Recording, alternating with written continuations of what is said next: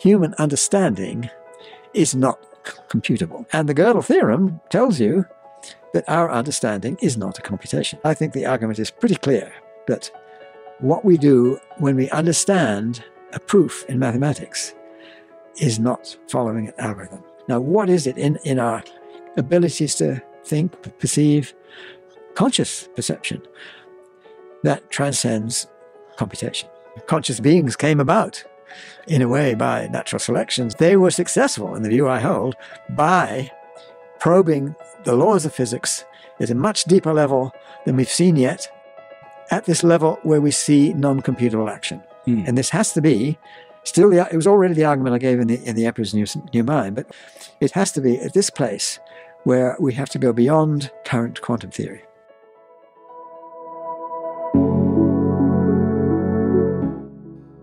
Welcome, everyone, to this replay episode of Into the Impossible with legendary mathematical physicist and Nobel laureate Sir Roger Penrose. Professor Penrose was an early pre pandemic guest in 2020 in our first studio at UC San Diego. Sir Penrose penned the first science book our host Brian Keating ever read, The Emperor's New Mind, a masterful work that resonates with relevance today with the rise of artificial intelligence. He argues that consciousness and the ability to understand cannot be explained by computation alone, but could emerge from quantum processes. Sir Roger's encomium of Professor Keating's 2018 book Losing the Nobel Prize is Science Come Full Circle. In 2020, Professor Penrose was awarded the Nobel Prize for his work on black hole formation. He's featured in Professor Keating's second book, Think Like a Nobel Prize Winner. Listen to these two great minds discuss some of the most profound concepts in physics, cosmology, and how you're conscious of this episode. Please keep Into the Impossible in your feed by subscribing and following. And for some extra credit, jump over to the YouTube channel at Dr. Brian Keating, that's Dr. Brian Keating, and subscribe there too, where we just broke the 100,000 subscriber milestone. Remember to click the bell to receive alerts on new episodes as they drop. The video version of this episode and other videos with Sir Roger can be viewed there too. Please help make the show better by filling out our listener survey linked to in the show notes. And let us know what you think of the show in the form of a review like this one. From Tristan Zara. Cutting edge science and passionate, articulate explainers abound in this always stimulating journey through many different sciences and areas of technological and philosophical interest. And now, expand your mind with this replay episode of Into the Impossible with Nobel laureate Sir Roger Penrose and your host, Brian Keating. Any sufficiently advanced technology is indistinguishable from magic. Open the pod bay doors, please, Hal. Uh, welcome, everybody, to the Into the Impossible podcast, production of the Arthur C. Clarke Center for Human Imagination and the Division of Physical Sciences at UC San Diego. And it's a treat to welcome uh, Sir Roger Penrose back to UC San Diego. Pleasure, certainly, yes. Yeah, we're uh, certainly Great to be back. Thank you.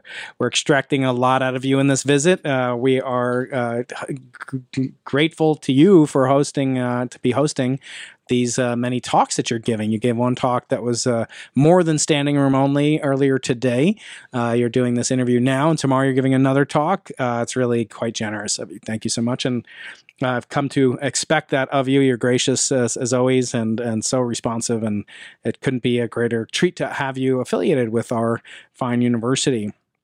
Um, when I was mentioning to some of my uh, followers online that you were coming, I wanted to uh, to highlight that this is actually the fifth decade of this book here, "The Emperor's New Mind," uh, which is, uh, as I pointed out, was the first popular, so to speak, science book that I ever read as a as a teenager in 1989 when it when it first came out, Mhm. and uh, I've been remarking along with my friends on how much has changed, but also how little has changed. And I thought we'd take this opportunity on the fifth decade of its of its existence on planet Earth to kind of review some of the uh, discoveries that you've had and that science has progressed since the writing of the book. I know it had a second edition and other editions since this first edition that I have here, um, but I wanted to get a, a general impression from you. Is it is, did this book exceed your expectations? Did, what did it did it sort of touch a nerve in the popular consciousness that it's still a bestseller to this very day for you?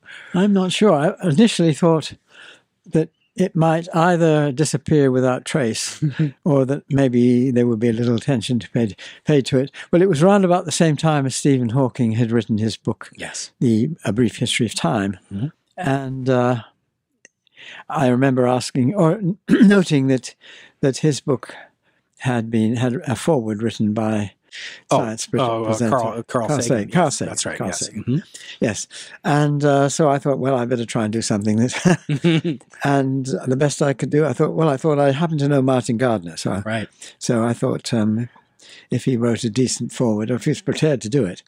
First of all, I wasn't at all sure whether he'd be shocked by the point of view I was presenting. Right.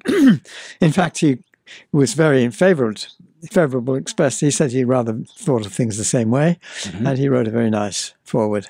And then I thought, well, perhaps it won't disappear without trace. At least some people will read it. Mhm. Uh, I was very naive, and I didn't expect the sort of mixed is the wrong word. There was a lot of antagonism Mhm. from certain quarters. Mhm. I mean, I expected there might be people who would object to what I'd written from the artificial intelligence, community because I was trying to say there was a bit more than um, computation going on in, in human thinking. And also that I might have trouble with the religious community because I was certainly not expressing a religious view and I was trying to uh, go against that somewhat. Well, not general religious, but, but somehow that there was something outside science which had to explain our conscious beings and so on. What I hadn't expected was a lot of philosophers objected to what I was saying too. I think they just thought I was too sloppy. Mhm. I was sort of expecting that there would be a lot of young people picking up on the ideas and maybe writing to me or something. My initial experience was nothing of the sort. They were only old retired people who wrote to me. and they were old retired people who'd had time to read the book, I guess. And amongst the people, not just the retired older, and a few young people there were, usually people who got inspired by the book.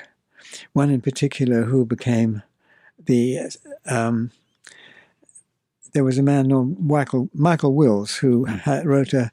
He was intending to have a series of television programs on based on the book. It ended up being, being a s one program, Mhm. but he had as a researcher somebody who was uh, doing the work, and then he sort of gave up half the way through. And I thought maybe they'd had a row or something. And he said, well, actually, he'd become interested in something else. And uh, he actually turned out, he became a singer and he became the, lead, the leading singer in Britain. Oh, Uh, tenor, tenor singer, yes. Really? So I didn't mind him.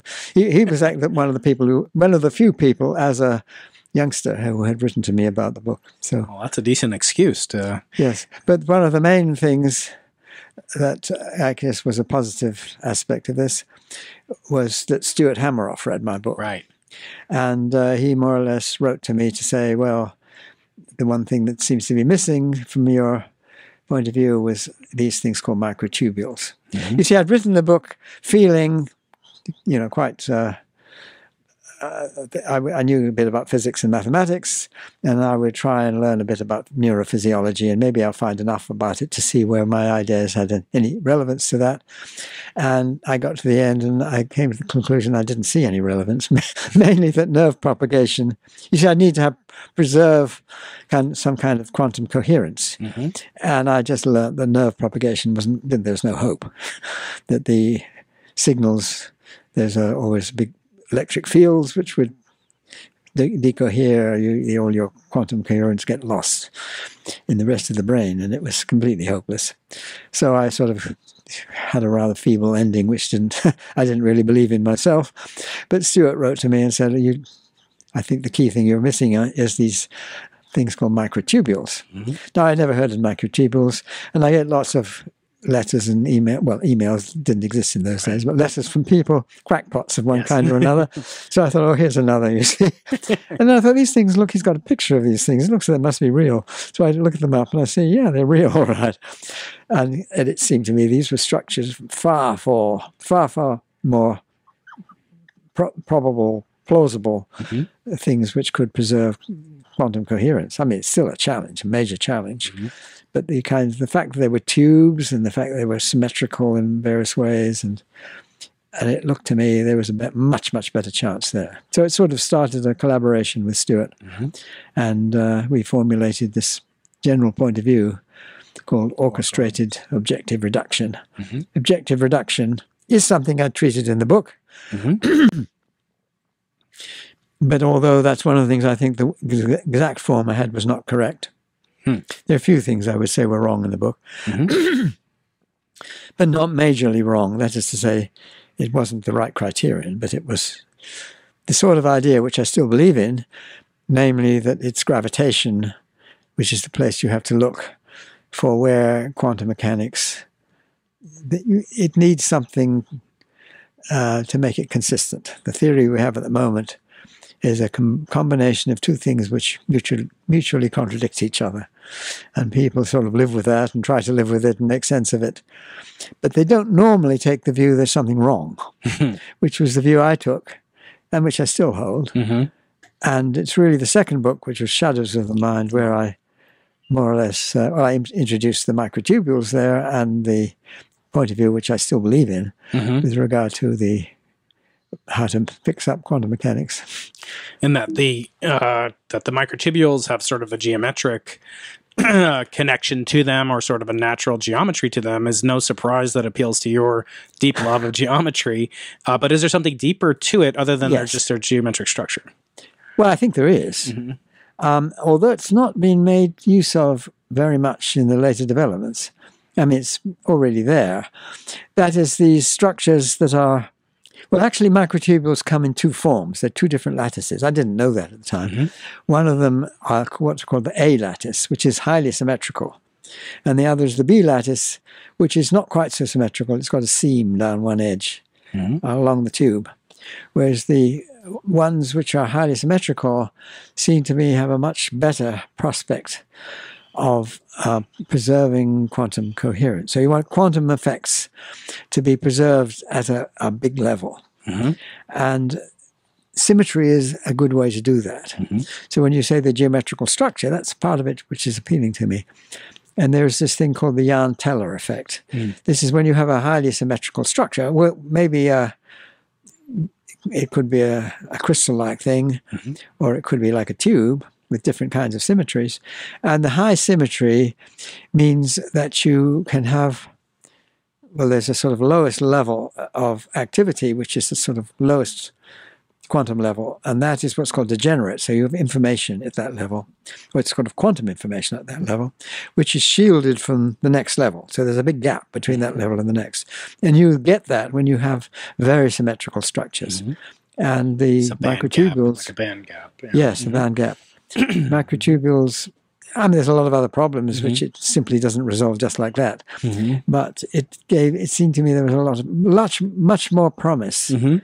in microtubules than anything else I'd seen before in uh, in neurophysiology.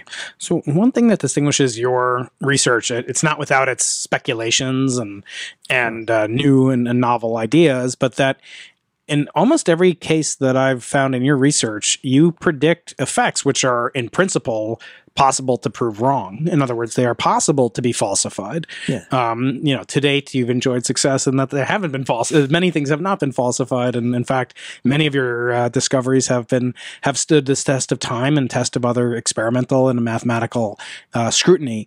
Um, is that something that's important to you? Obviously, you you know of the, and our listeners will know of, you know, Popper, Karl Popper, and his uh, his, sort of um, uh, you know objectivist, and, and how do we how do we determine if something is scientific? Well, it must be falsifiable, and Oh, yes. and, and and and I always point out that um, I believe, and you talk about Gödel and his incompleteness theorem very um, frequently in The Emperor's New Mind.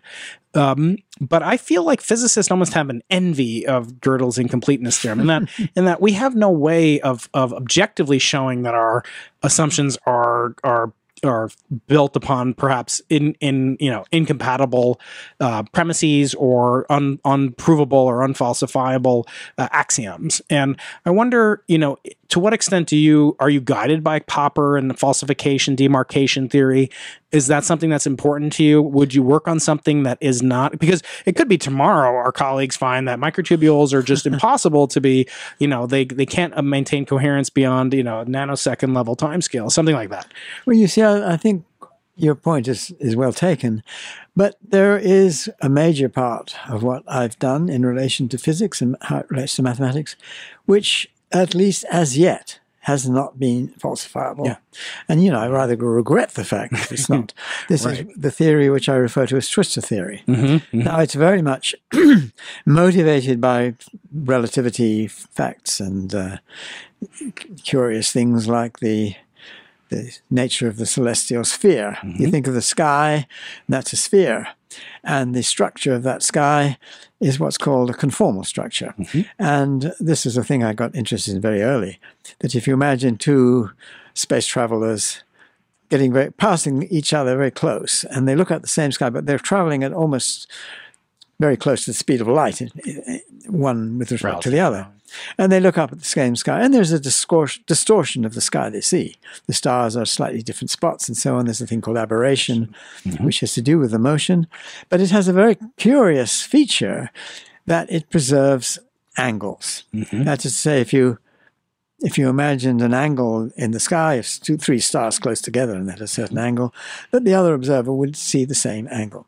So it's what the transformation of one observer to the sky to the other is what's called conformal. Mm-hmm. And this is a kind of geometry which I got very interested in, uh, called conformal geometry. I mm-hmm. mean, we know about Euclidean geometry, but that's mm-hmm. to do with lengths. But this is to do with angles. And it's a much richer geometry. And the fact that it applies to the sky is an indication of something in a completely different subject. The you might say the two big revolutions of 20th century physics. One is relativity, and here we see in special relativity. It doesn't work in Newtonian theory. Right. Relativity, the, ang- the conformal nature of the transformation of the sky. But the other is in quantum mechanics. And you have these complex numbers, which are all intimately related to this conformal structure. And they play a big role when you think about spins of particles. And again, you get this same sphere, which is a conformal sphere, playing a fundamental role in physics. And this has to do with the complex numbers, which involve the square root of minus one, sort of mysterious numbers, which are at the basis of quantum mechanics. And so I kind of thought of this as a link between relativity and quantum mechanics. And twistor theory, I won't go into it here, mm-hmm. but it's it's a mathematical formalism. It has particular features. One of them, it's you have to have three space dimensions and one time dimension. So when I was being confronted with things like string theory, I quite liked the idea when strings were initially put forward, mm-hmm. but when they seemed to consider you needed to have 26 dimensions of space time or mm-hmm. 10 dimensions or both together in some curious way, mm-hmm. it didn't appeal to me at all because the link between the quantum mechanics and uh, and relativity, which is through this conformal sphere, only works when you have three space dimensions and one time dimension. And so the theory which I developed, which I call twistor theory, was based upon this very specific structure, and it doesn't work in other numbers of dimensions. Well, you can start doing it in other dimensions; it doesn't really work. Mm-hmm. And it took me years and years to try and make it work with general relativity, and only relatively recently did I see how these things fit together, and with quantum mechanics. And curious feature is that it needs to have. This was a big blow to me initially, the cosmological constant. Hmm. See, this was this number introduced by Einstein in 1917 for the wrong reason. You see, he wanted a static universe. He liked a universe which was sort of spherical in space, sort of closed up on itself, and sort of sat there forever. And this was just about at the time when people were becoming convinced that the universe was expanding. But Einstein introduced this cosmological constant term, which we usually call it lambda, like a V upside down. Mhm. And this was, as soon as he was convinced that the universe was actually expanding and this model doesn't work, he sort of retracted this cosmological term and regarded it as his greatest blunder. Now, you see, all the cosmology books were sort of, oh, Einstein says this number has to be there. And so they all consider it a cosmological constant and so on. So, and I, sort of like everybody else, a lot, a lot of people thought, well, it shouldn't really be there. It's much nicer not having it there. And my trying to solve a big problem in twistor theory, I thought I needed it to be zero. And I remember having this conversation with uh, with Jerry Ostriker, and I was saying, do we really have to believe from these supernova, distant supernovae? They were observations of distant exploding stars, supernovae, that there seems to be evidence for this expansion, exponential expansion of the universe over and beyond the expansion that we already thought was consistent with the Einstein equations. And that seemed to indicate that there was this cosmological constant that Einstein had regarded as his biggest blunder. it had to be there, it had to be positive. Mm-hmm. And I said to Jerry, I said, well, do we really have to believe that? I mean, because perhaps it's just dust out there, as many people said. and he looked at me and said, Dust devils, that's look, all." that's not the point. There are so many things in cosmology that are much better understood. They work so much better with this cosmological term. And I thought, okay, I'll give it, I'm prepared to give it up, what you say.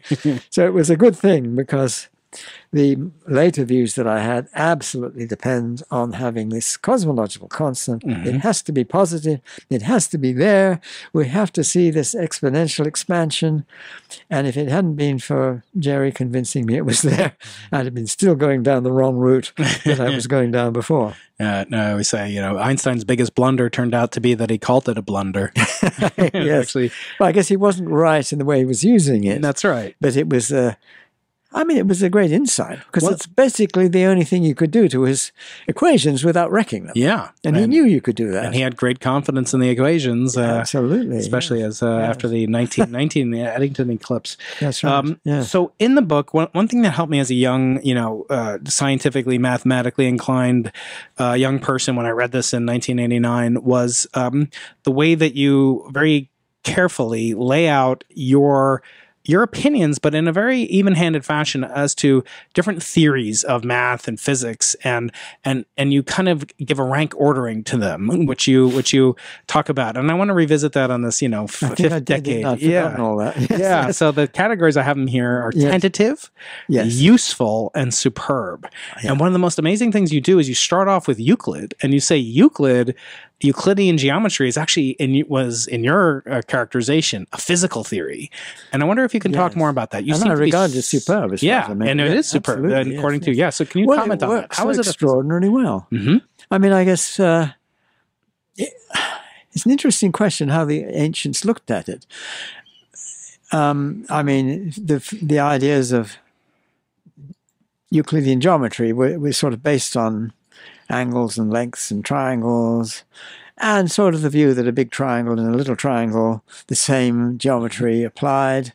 If you had a really huge triangle, and if you added up its angles, it would still add up to 180 degrees and uh, and people tried. There was a big activity where this um, I'm forgetting his name now. This chap who tried to prove that the angles had to add up. I mean, it, there, Euclid realized that there was a puzzle here, that you needed to have a special assumption, which it was the parallel postulate usually phrased in terms of if you have a line in a plane and a point in that plane which is not on the line, then there is only exactly one line, straight line, through that point which didn't meet the other line. Mhm. And and it was thought that somehow you should be able to deduce that from the others. And it was a real insight Yeah. for Euclid to see that that was an independent assumption Right. and uh, and it took not just the ancients but many people, and they d- tried to prove it. And Saccheri and spent his entire life trying to prove it, and at the end, more or less discovered what's called hyperbolic geometry. Mhm. And there are other people who, uh, what was his name? Lobachevsky. Lambert was somebody who proved beautiful theorems which had to depend on this other kind of geometry that people didn't think existed. Mm-hmm. and uh, about how you add up the angles of a triangle and how much they fall short of 180 degrees as a measure of the angle of the triangle, mm-hmm. area of the triangle. Right. An amazing thing. And how could you prove a thing like when when it, you don't believe that that there is any other geometry? I don't know. I'm very interested to know what what Lambert's psyche was here. I think he probably at certain times of his life thought there was a, that it was consistent to have different types of geometry, and other types he probably thought it was absurd. but you had to catch the types times when he thought it was consistent because he had this beautiful theorem in it.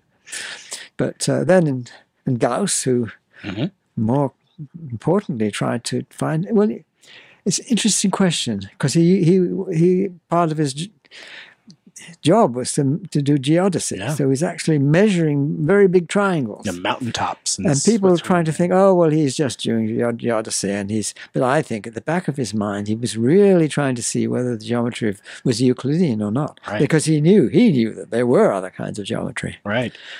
And it was really interesting how the history, people kind of toying with, were there other kinds of geometry? But the fact that Euclidean geometry is so precise and it was sort of laid out as this wonderful theory, which it is, an amazing theory.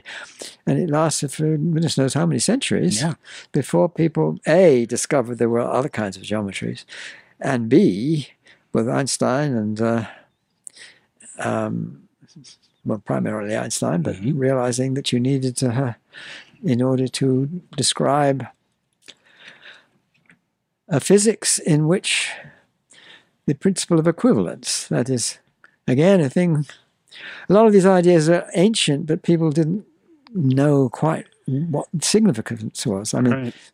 this was going back to Galileo. It's not just going back to Archimedes and and going back to uh, Euclid and people, but the fact that the gravitational field is equivalent to an acceleration. hmm And so Galileo was extremely insightful. And you imagine, you know, dropping these things from the In a boat. up Leaning at- Tower or whatever it was, and they fall together, Mhm. and they somehow you can cancel out gravity. Mhm. And there's a wonderful description he has in in one of his books where he talks about fireworks.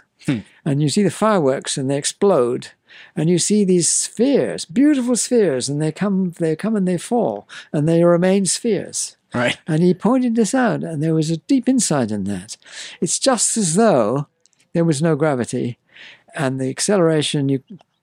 If you're free, freely falling, it's as though there's no You gravity. experience no and that's a huge insight, Mhm. which had to wait until Einstein Mhm. to realize the importance of it. Yeah. That's right. Yeah, that was in the Discorsi, I think, the last book that Galileo wrote. Yes. so I want to read from Emperor's New Mind, a paragraph that speaks to me to this very day, and I remember being moved by it way back when. He said, Great works of art are indeed closer to God than our lesser ones. It is a feeling not uncommon amongst artists that in their greatest works they are revealing eternal truths, which have some kind of prior ethereal existence, while their lesser works may be more arbitrary, of nature more mortal constructions. Likewise, an engineering innovation with a beautiful economy uh, where a great deal is achieved in the scope of the application of some simple, unexpected idea, might appropriately be described as a discovery rather than an invention. Now, this harkens back to whether or not mathematical truths are in Yes. some way discovered or invented. Yes, indeed. And I wonder if you can weigh in with your vast experience, gleaned both before and after this book. And where do you feel fall now? Well, certainly I haven't changed my view in that particular respect. I have in certain others. Yeah, I think the mathematics, well, it's a Platonic view, you would say, that the mathematics has its own world. Mm. You see, I like to do this with an illustration, which I th- think first had in, in, in Shadows of the Mind, mm-hmm. where I, I had three types of existence in a sense.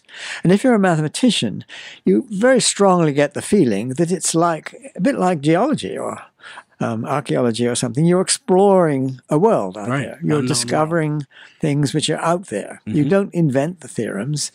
You discover truths which are, in some sense, out there in a world, but it's not the world, the physical world, because the things you find, then you know, you try to draw a triangle and it's not quite And how do you draw a straight line when mm-hmm. the more you know about the nature of matter, you see it's granular in certain respects? Yeah, you're talking here about what is the number three? It- yes. very difficult to. And so you, i i when you think about the mathematics, you really have to think about it in this Platonic way. Mm-hmm. Uh, it's not that you're creating it. I mean, you sometimes do things which are simply sufficiently wild that they they look as though you you've um, you've made made it all up. But in a certain sense, if it really works beautifully, there's something out there which is out of your control, and it's much more like exploration. Mhm. You can say this is a feeling that one has, but it's more, I think, strong. You see, this is one of the worlds, the world, the Platonic world, which of mathematics, which I sort of draw as this sphere at the top Mhm. of the picture, and then a little bit of that world, and it's only a very tiny bit because if you you look at any article in, or any journal of pure mathematics, and you will see the articles in there which have any relevance whatsoever to the physical world. Right. Very, very tiny. Yeah, and they might not even have a number in it. Right? it's even a number. symbolic. That's right. And it's a very tiny bit of it, which it, sometimes it turns out later things, and you find, well, and behold, this, this beautiful theorem, which was in that pure mathematical work, and, and now it's found an application. Right. So you see that. But when you think of the whole totality of the mathematical work that's been done, that's explored, if you like, it's a really tiny part of that world, a very um, productive, uh, magical, particularly magical part of that world, which seems to be, and I have it sort of projecting out to the physical world. The laws that we see being extraordinarily precise. Well, I say uh, Euclidean geometry is, even though not, we know now not exactly mirrored in the in the geometry of the physical world, it's a basic ingredient of everything we think about in geometry. Um, so it has a huge impact into into into physics. Mhm. But then the more we learn about physics, it's governed by equations and geometrical ideas and things. And we reduce them to mathematics. And in that mathematics, we can gain enormous precision in the way we describe and understand the way the physical world operates. Now, this is a, in some sense, the view we have, and this is the view I have, is that this small part of the mathematical world encompasses, in a certain sense, the whole of the physical world. So I draw this in this rather strange way. A little tiny part of the world, the mathematical world, seems to encompass the behavior of this physical world. We seem to, it seems to be when we get our laws right, they really be it almost as though we reduce them to mathematics. Mm-hmm. You might say, well, what is a what is a rock? Well, this rock is made of mo- molecules and things like that. And what are the molecules made of? Well, they're made of atoms. What are the atoms made of? Well, they're made of fundamental particles, electrons, and and you worry about the neutrons and protons and then the gluons and things. What mm-hmm. are they? You say, well, they're the, what sticks the particles together? Are they particles themselves? Well, then you worry about the, photons. Well, you have these as they used to be fields, and then you see they're particles. But then you say, what is an electron? Well, the best you can do is it's a solution of the Dirac equation. You say, well, that's a pretty abstract notion. and you kind of have to resort to mathematics when you try to probe uh, reality at its deepest levels. And then there's the next question, you see, which is my third world, which is the world of conscious experience. Mm-hmm. And so the type of view I'm expressing, well, both in The Emperor's New Mind and Shadows of the Mind, more, more explicitly in, in this picture, is that there's a third world, which is the world of conscious experience. Some people take that as primary and they mm-hmm. try to build everything else out of that. I think that's a pretty hopeless task mm-hmm. because the our sensory experiences are very hard to describe any of these other things in a in a precise way. But nevertheless, that's one. We have different ways of looking at it. But again, it seems to be a very small part of the world of physics, which is actually supports consciousness. So, okay, human beings, sure. I think it extends much more broadly than that. And animals, maybe many animals, but not all animals, I wouldn't know. But certainly, I think the difference between human beings and and certain animals is okay, great in certain respects, but not fundamental. I just think that people who are dog owners, for example, are pretty convinced their dogs are conscious. I think octopuses are conscious. Elephants, I would pretty, Way down though, below that, I think mice are conscious too. I, my, I used to have infestations of mice in the Mhm. place I used to live in, and I, you can I'd admire the cleverness of these little creatures sometimes. How they could step over the trap that way, quite deliberately, and take out all all the food, Food and completely cleaned out, and they hadn't touched the thing which would trip them. I just have a great admiration for the mice. So there's something which goes deep down Mhm. into the into the world, but it's still a tiny part of Mm. this physical world. You know, the- in the Penrose hierarchy of of um, you know superb, useful, and uh, tentative, where yes. where do you rank? Because obviously geometry is superb, and obviously mathematics is superb. Well, mathematics is, I would say, in, in, you have to spread it out of all Mhm. the other. Sure, sure, theories. sure. So it's not just mathematics as itself. In Mhm. itself. but do you feel, in principle, a theory of consciousness could be superb? Is it possible for it to be superb, or is it only possible for it to be useful? I think if we get it right, we're a long way from it. What would it look like? What would such a theory the look like? faintest idea. I, I, all I can say about it in the, the studies of the books I've written is a little chip, Hmm. I would say. And the tiny thing I'm trying to say is that consciousness, well, again, it's a little part. Consciousness in for all sorts of things, you know, pain and perception of the color blue and Mhm. happiness and uh, love and and all sorts of things. Um, I don't talk about most of those things in my book. Mhm. I just talk about the one thing that I could say anything about, which is understanding. And I concentrate on that because there are these theorems of logic, most particularly Gödel's theorem and Turing's analysis of, of it in terms of computation, the ideas of computation and so on, lead me to believe that human understanding is not computable. It's not a computation. Mhm. And the, and a lot of people, that's where a lot of people argued with me because somehow it tells us that an algorithm, you see, we, we have these wonderful computers and what they can do, and they do incredible things. I agree with that. But they run on algorithms. Mhm. And this is what we understand this notion of an algorithm, which was, well, it really goes back to what was Arabic, Arabic, uh, Yeah. but that was Turing and a few other people, Post and Church and people, who re- really made clear the idea of what an algorithm is, what a computation is. Mhm. And the Gödel theorem tells you that our understanding is not a computation. I mean, this is a story which is, you know, a lot of people complain about, but I think the argument is pretty clear that what we do when we understand a proof in mathematics is not following an algorithm. And Mhm. it's very clear because of the Gödel thing, Right. which says whenever you, what do you mean by a proof? You see, well, a proof is using certain kinds of rules and you have to use them correctly. And if you really think of it as a proof, you've got to believe that those rules only give you true statements. Mhm. Now, it's that thing, the belief that it only gives you true statements, which enables you to demonstrate the truth of a proposition, which Gödel produces very ingeniously, a proposition which you can see must be true.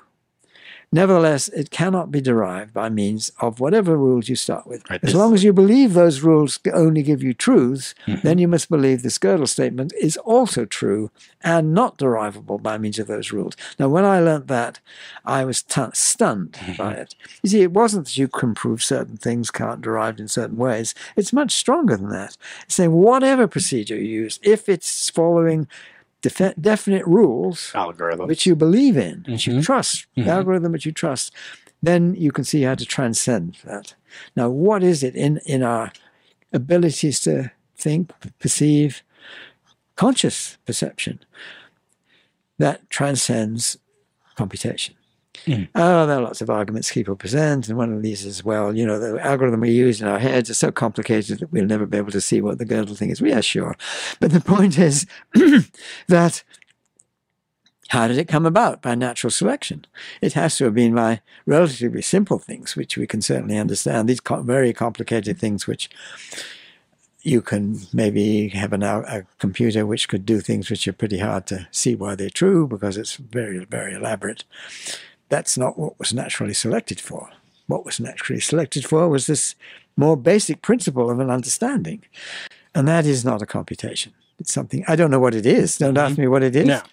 That's the You're real distinguishing challenge. between com- computability and actual comprehension. And It's the comprehension of Mhm. why the algorithm does what it's supposed to do. Mhm.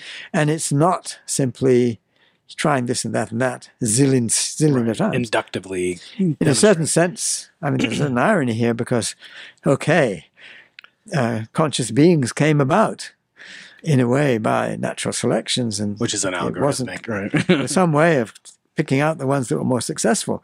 But they were successful, in the view I hold, by probing the laws of physics at a much deeper level than we've seen yet, Mhm. At this level where we see non-computable action. Hmm. And this has to be still the it was already the argument I gave in the in the Emperor's New New Mind, but although not quite the right criterion in my view, it has to be at this place where we have to go beyond current quantum theory. And the argument came about, which is what I formulated the view basically when I was my, I think it was my first year as a graduate student, Hmm. when I went to courses by a man called Steen on mathematical logic, Mhm. Bondi on general relativity, Mhm. and Dirac, a great quantum Mhm. physicist, on quantum mechanics.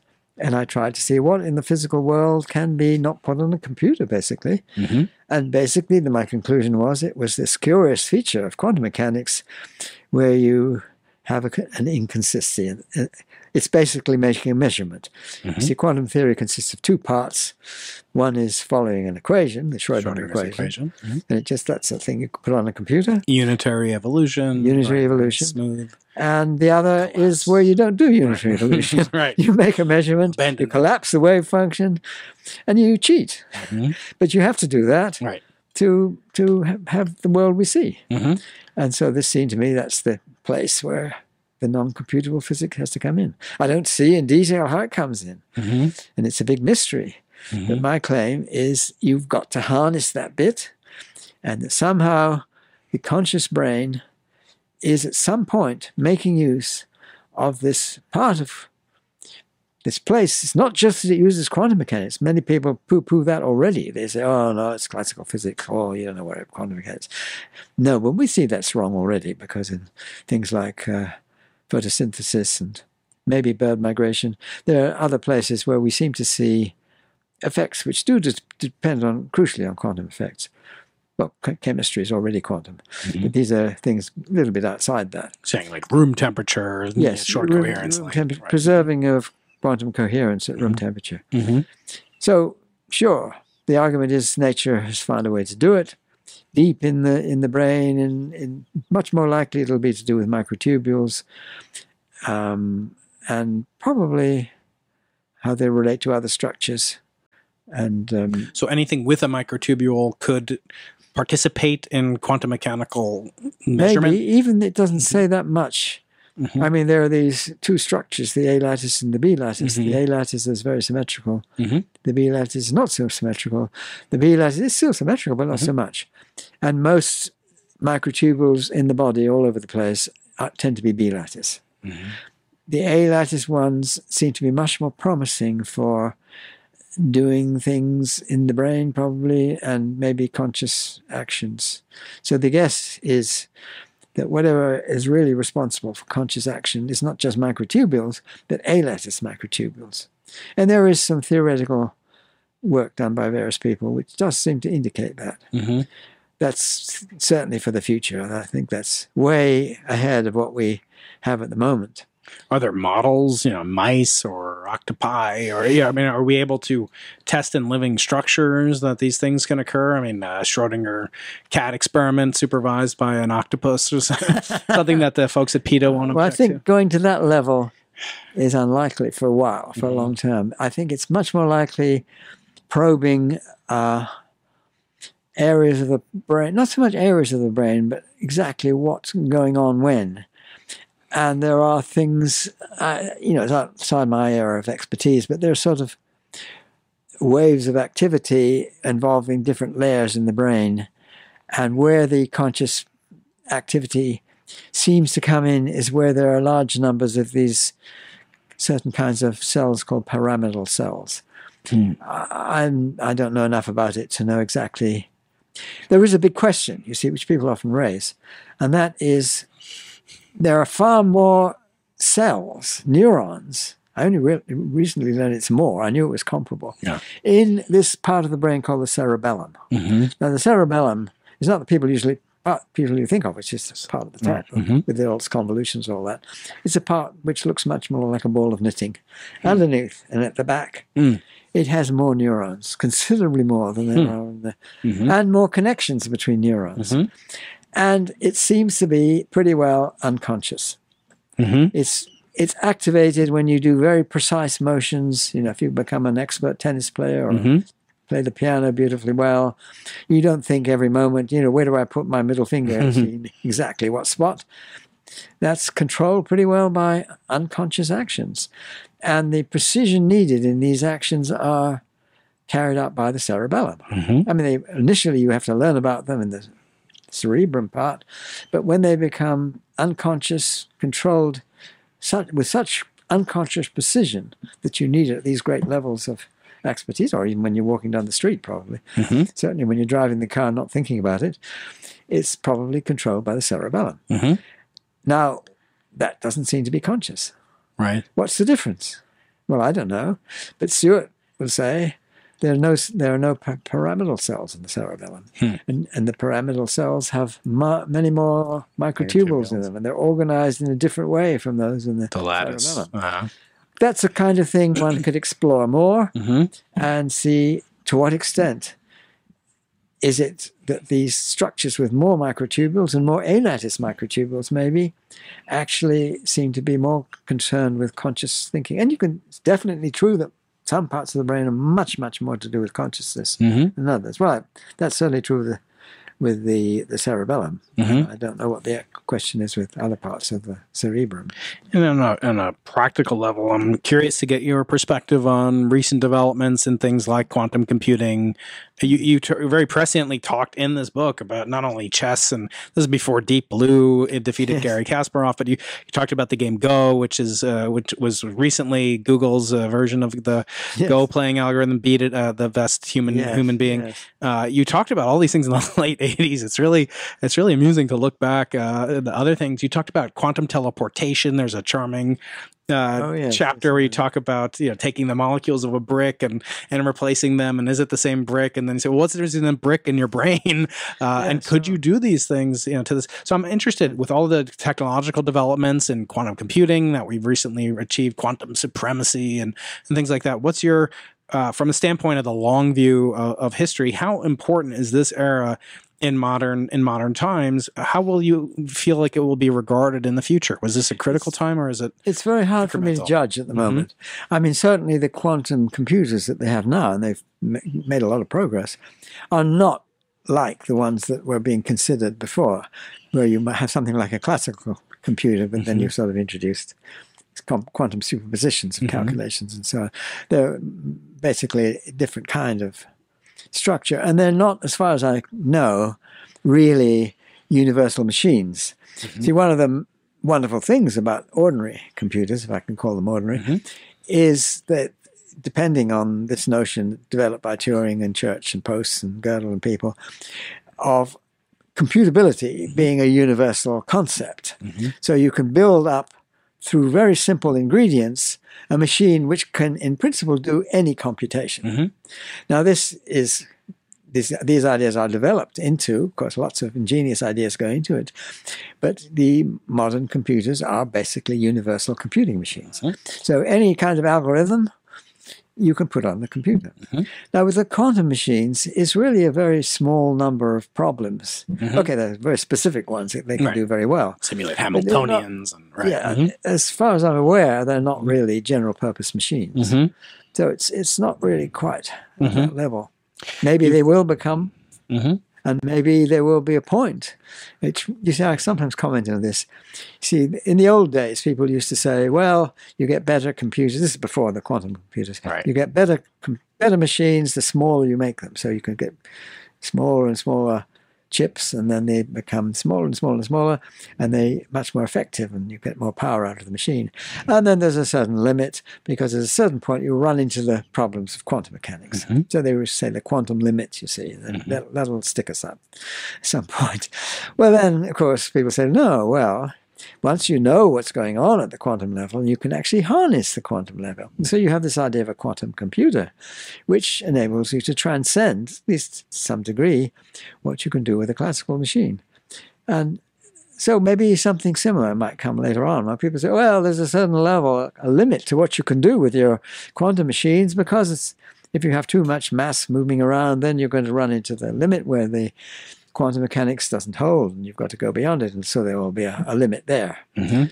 the state reduction limit of quantum computers. Mhm. And then maybe somebody say, well, we've got maybe by then some great theory which tells you which goes beyond standard quantum mechanics, and then maybe you can do con- construct a device which goes beyond it by taking advantage of this theory. I think I'm going. I'm glad I won't be alive by then because I, I, I think if these things do come about, I'm a little bit worried about what may, may be done with them. Yeah, I wish you a long life. I wish that Not- that that's the only thing I disagree with you. I don't I don't want you to not to to leave the mortal coil too soon because I, I want to see and actually that segues maybe to perhaps to my final question, which um, has to do with all these various um, novel ideas that you've had and perhaps no other certainly no other modern physicist has had con- contributions as diverse as cosmology as consciousness as uh, twistor theory as uh, the, the talking uh, computation and artificial intelligence if you could ask, you know, as Einstein used to call him, the old one, God, if you could, if you could get the answer to one of these, you know, many topics that you've that you've researched, you know, throughout your life, throughout your very productive career, which is the thing that most fascinates you? Which is the thing that most captivates your your Well, imagination? you see, it's a difficult question because at the moment, the thing which excites me most is the cosmology. Mhm. But there, you see, it excites me because, you see, I have a certain uh, wild idea, which I think may well be true, and most standard cosmologists don't believe me, you see. Okay. But there are bits of evidence we're beginning to see which do suggest that maybe there is some truth in this model. And then You're speaking about the just for I'm- the listeners. You're speaking about the conformal the conformal cyclic model. cosmology. which says that the Big Bang was not really the beginning. It was the conformal continuation. I talked about the conformal geometry where big and small Mhm. you're not interested in, you're not interested in size. Mhm. But what I'm trying to say is in the Big Bang, because the energies are so big and the particles become effectively massless, they can't tell big from small. Mhm. So at that stage, there's the kind of geometry doesn't know big from small is important. The other place when it, you can't tell big from small is an extremely remote future, where the universe expands and expands exponentially, and you mostly photons running around, and they don't know big from small. And you've got the black holes, and then they eventually evaporate away by Hawking evaporation, mm-hmm. and then you've got nothing left that doesn't. It's not quite true. You have to be careful about that. But roughly speaking, the idea is that this very remote future, it doesn't know big from small either. So the crazy idea is that this very remote future joins on to the Big Bang of a next eon. Mhm.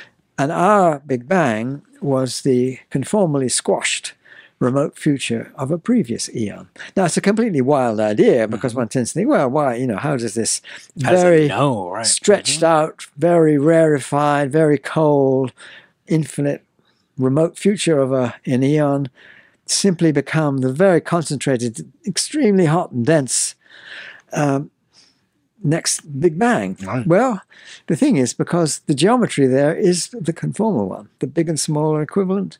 Okay, you it take people a lot of convincing to make sure Yeah. that they believe this. But the claim is that we're making is that there are certain signals which you can which do get through. And the first ones we we're thinking were supermassive black holes running into each, into each other and producing um, huge bursts of gravitational radiation, which would give you signals which could get through. And we claim that there are such indications. Much stronger are the more recent observations. This is different, so one mustn't get them confused. The link between the two is supermassive black holes. But now, this is the black holes in the very remote future, basically swallowed up an entire cluster of galaxies. and the entire, pretty well, most of the mass in that cluster of galaxies will get swallowed by the black hole. it Sits around, it sits around, it sits around, and eventually gets evaporates away by Hawking evaporation into into photons. You see, I used to think it's the very boring phase of the universe when you've got nothing but black holes left. What's really boring is when they've all evaporated away. and so I was worrying about this unbelievably boring universe. And then I began to think, well, who's going to be bored by it? Yeah, exactly. Right. That's the Only the eternity is a pretty long time. That's right. It's an awful long time, especially at the end. Would have been, would have That's right. said. But uh, the main point here is that photons don't experience eternity because they've got no, Mm-hmm. no clocks. Yeah, there's They no don't- clocks. right? Yeah, they don't have clocks. So Mhm. that so that infinity is no big big deal to a photon. It just zips through into the next eon. Mhm. And that's the view I had and tried to make it into a theory. And these Hawking points, which are the splodges, I would say, may, may Hawking splodge. But it's pretty circular, it would be. Mm. There would be spots in the sky about 10 times, sorry, eight times the diameter of the full moon. Right. And you wouldn't see them any bigger than that. That's definitely a prediction of the theory. Occasionally a bit smaller, Mhm. but they would be slightly raised temperature. And I don't know, this is my suggestion that if you had a planetarium, Mhm. you know, usually you see stars and planets and things like that, have the microwave background on your planetarium with enough detail Yes. that I guess the Planck satellite would reveal, and you look at it and you would see them. Mhm. I, I'd like to know if that's Mhm. true. Well, we have a beach ball behind you, which will uh, Yes, which could demonstrate. Yeah. Look- Higher look at that in a resolution, minute, yeah, that's right. You need a bit more resolution than that. Mhm. Yes, because I think of the, course. the a little spot eight times the moon diameter would look like a Mhm. pinprick in that Mhm. model. So it needs to be a bit bigger than that. Mhm. But the intensity overall is about 15 times the average increased temperatures that you see. So the Hmm. the new the normal variations in temperature are what, 10 to the minus 5, and here you're looking at about 10 to the minus 4. Mhm. A little bit a little bit more of an intensity Mhm. but probably not too obvious unless I don't know. I would expect you, you know you look at that in the sky and you'd, you'd see them. Hmm. I'd like to know. I'd like to have a good, well done Yeah. planetarium, and I'd like to sit in it and see Yeah. whether you can see Well, them. you and I both had the uh, pleasure at one point or another of speaking at the Hayden Planetarium. Mm. And when I spoke there, they were kind enough to project onto the dome the CMB map as revealed from from the Planck satellite. So maybe Oh, they we did can. do that. They did do it. So maybe we can arrange it for your next visit to New York City. I'd love to see. yeah, Yeah, If it's, really enough- just a startling. It's almost induced vertigo in me, which was to be centered on this universe that I'd spent so much time studying. I would And love to see. Yeah, it's quite beautiful. Well, you So- said I'd know where to look for some of them. The five Yeah. most prominent spots, right. I suppose. But And but uh, it's intriguing to know whether they whether you would really see them with the Mhm. naked eye or not. Well, I mean, naked eye with looking with at uh, microwave processing, yeah, radiation. But So- that, you were asking me what yeah. I mean, that's what excites me most at the moment because that's ongoing, and you can Mhm. really see does this Mhm. conform to Right. does the theory conform to the observations or not. The next thing I would say would be the state reduction experiments, Mhm. which are a little way off, but not that long. Mhm. There are experiments currently being done, which within the next three years, maybe we'll get an answer. Hmm. There are other experiments. The one I'm thinking of are the ones Dirk, by Dirk Bouwmeester, uh, Mhm. and this is his estimate, and he's been pretty accurate in in predicting how long his things will be. So I think he may have an answer. Of course, the answer may go the wrong way, as far as I'm concerned, but I hope he will see Mhm. state reduction. That's a sort of deviation from standard quantum mechanics. Right. Of course, since it's a devica- deviation, a lot of people will complain and say that's a bad experiment. It's due to decoherence and all that. So I have to, he'll have to persuade them that it's a good experiment. But there are other experiments using Bose-Einstein condensates. I think they're probably the next. Maybe they they will see effects. hmm Um, Right. I have a colleague in Nottingham, Ivette Fuentes, who has, Right. has proposals which I hope will be uh, performed experimental. They, they haven't been set up yet. Mhm. And the third thing is consciousness. Mm. The, here, there, you see, I think we're a lot longer. I think the we may see the effects in the not biological experiments, but the just the the physical physics experiments are being done now. Mhm. Whether you will see the quantum effects in microtubules or what, quite possibly. I think some general evidence for quantum coherence in biological systems might not be too long from now. But to see any direct evidence of connections with consciousness, I think is a long way off. Because it's really such a slippery subject. Right. To, to get hold of that in an experimental way may be really tricky. But maybe, maybe. Well, if Emperor's New Mind, which is still relevant now in its fifth decade after publication, is any guide, uh, it's surely uh, to be expected that we'll have various new insights into these fascinating subjects that you've worked on. And I can't tell you how much we appreciate you here. Your graciousness, as always, in visiting us and sharing your ideas and, and opinions with us are really uh, very much appreciated. So thank you, Sir Roger, for your visit. And uh, we look forward to many years of continued success. Well, thank you very much, and I'm very excited to see how many how these experiments and the telescope in Chile and all that will come along. It really sounds like a very exciting project. Thank you very much. Any sufficiently advanced technology is indistinguishable from magic. Thanks for listening to Into the Impossible. Keep in touch by signing up for Professor Keating's Monday Magic email at briankeating.com slash list. And if you have a .edu domain, we'll send you a particle from the belly of an exploding star in the form of an authentic meteorite fragment. Please help make the show better by filling out our listener survey linked to in the show notes. Thanks to all our viewers and listeners for helping us break the 100,000 subscriber mark on YouTube. And remember, always be curious.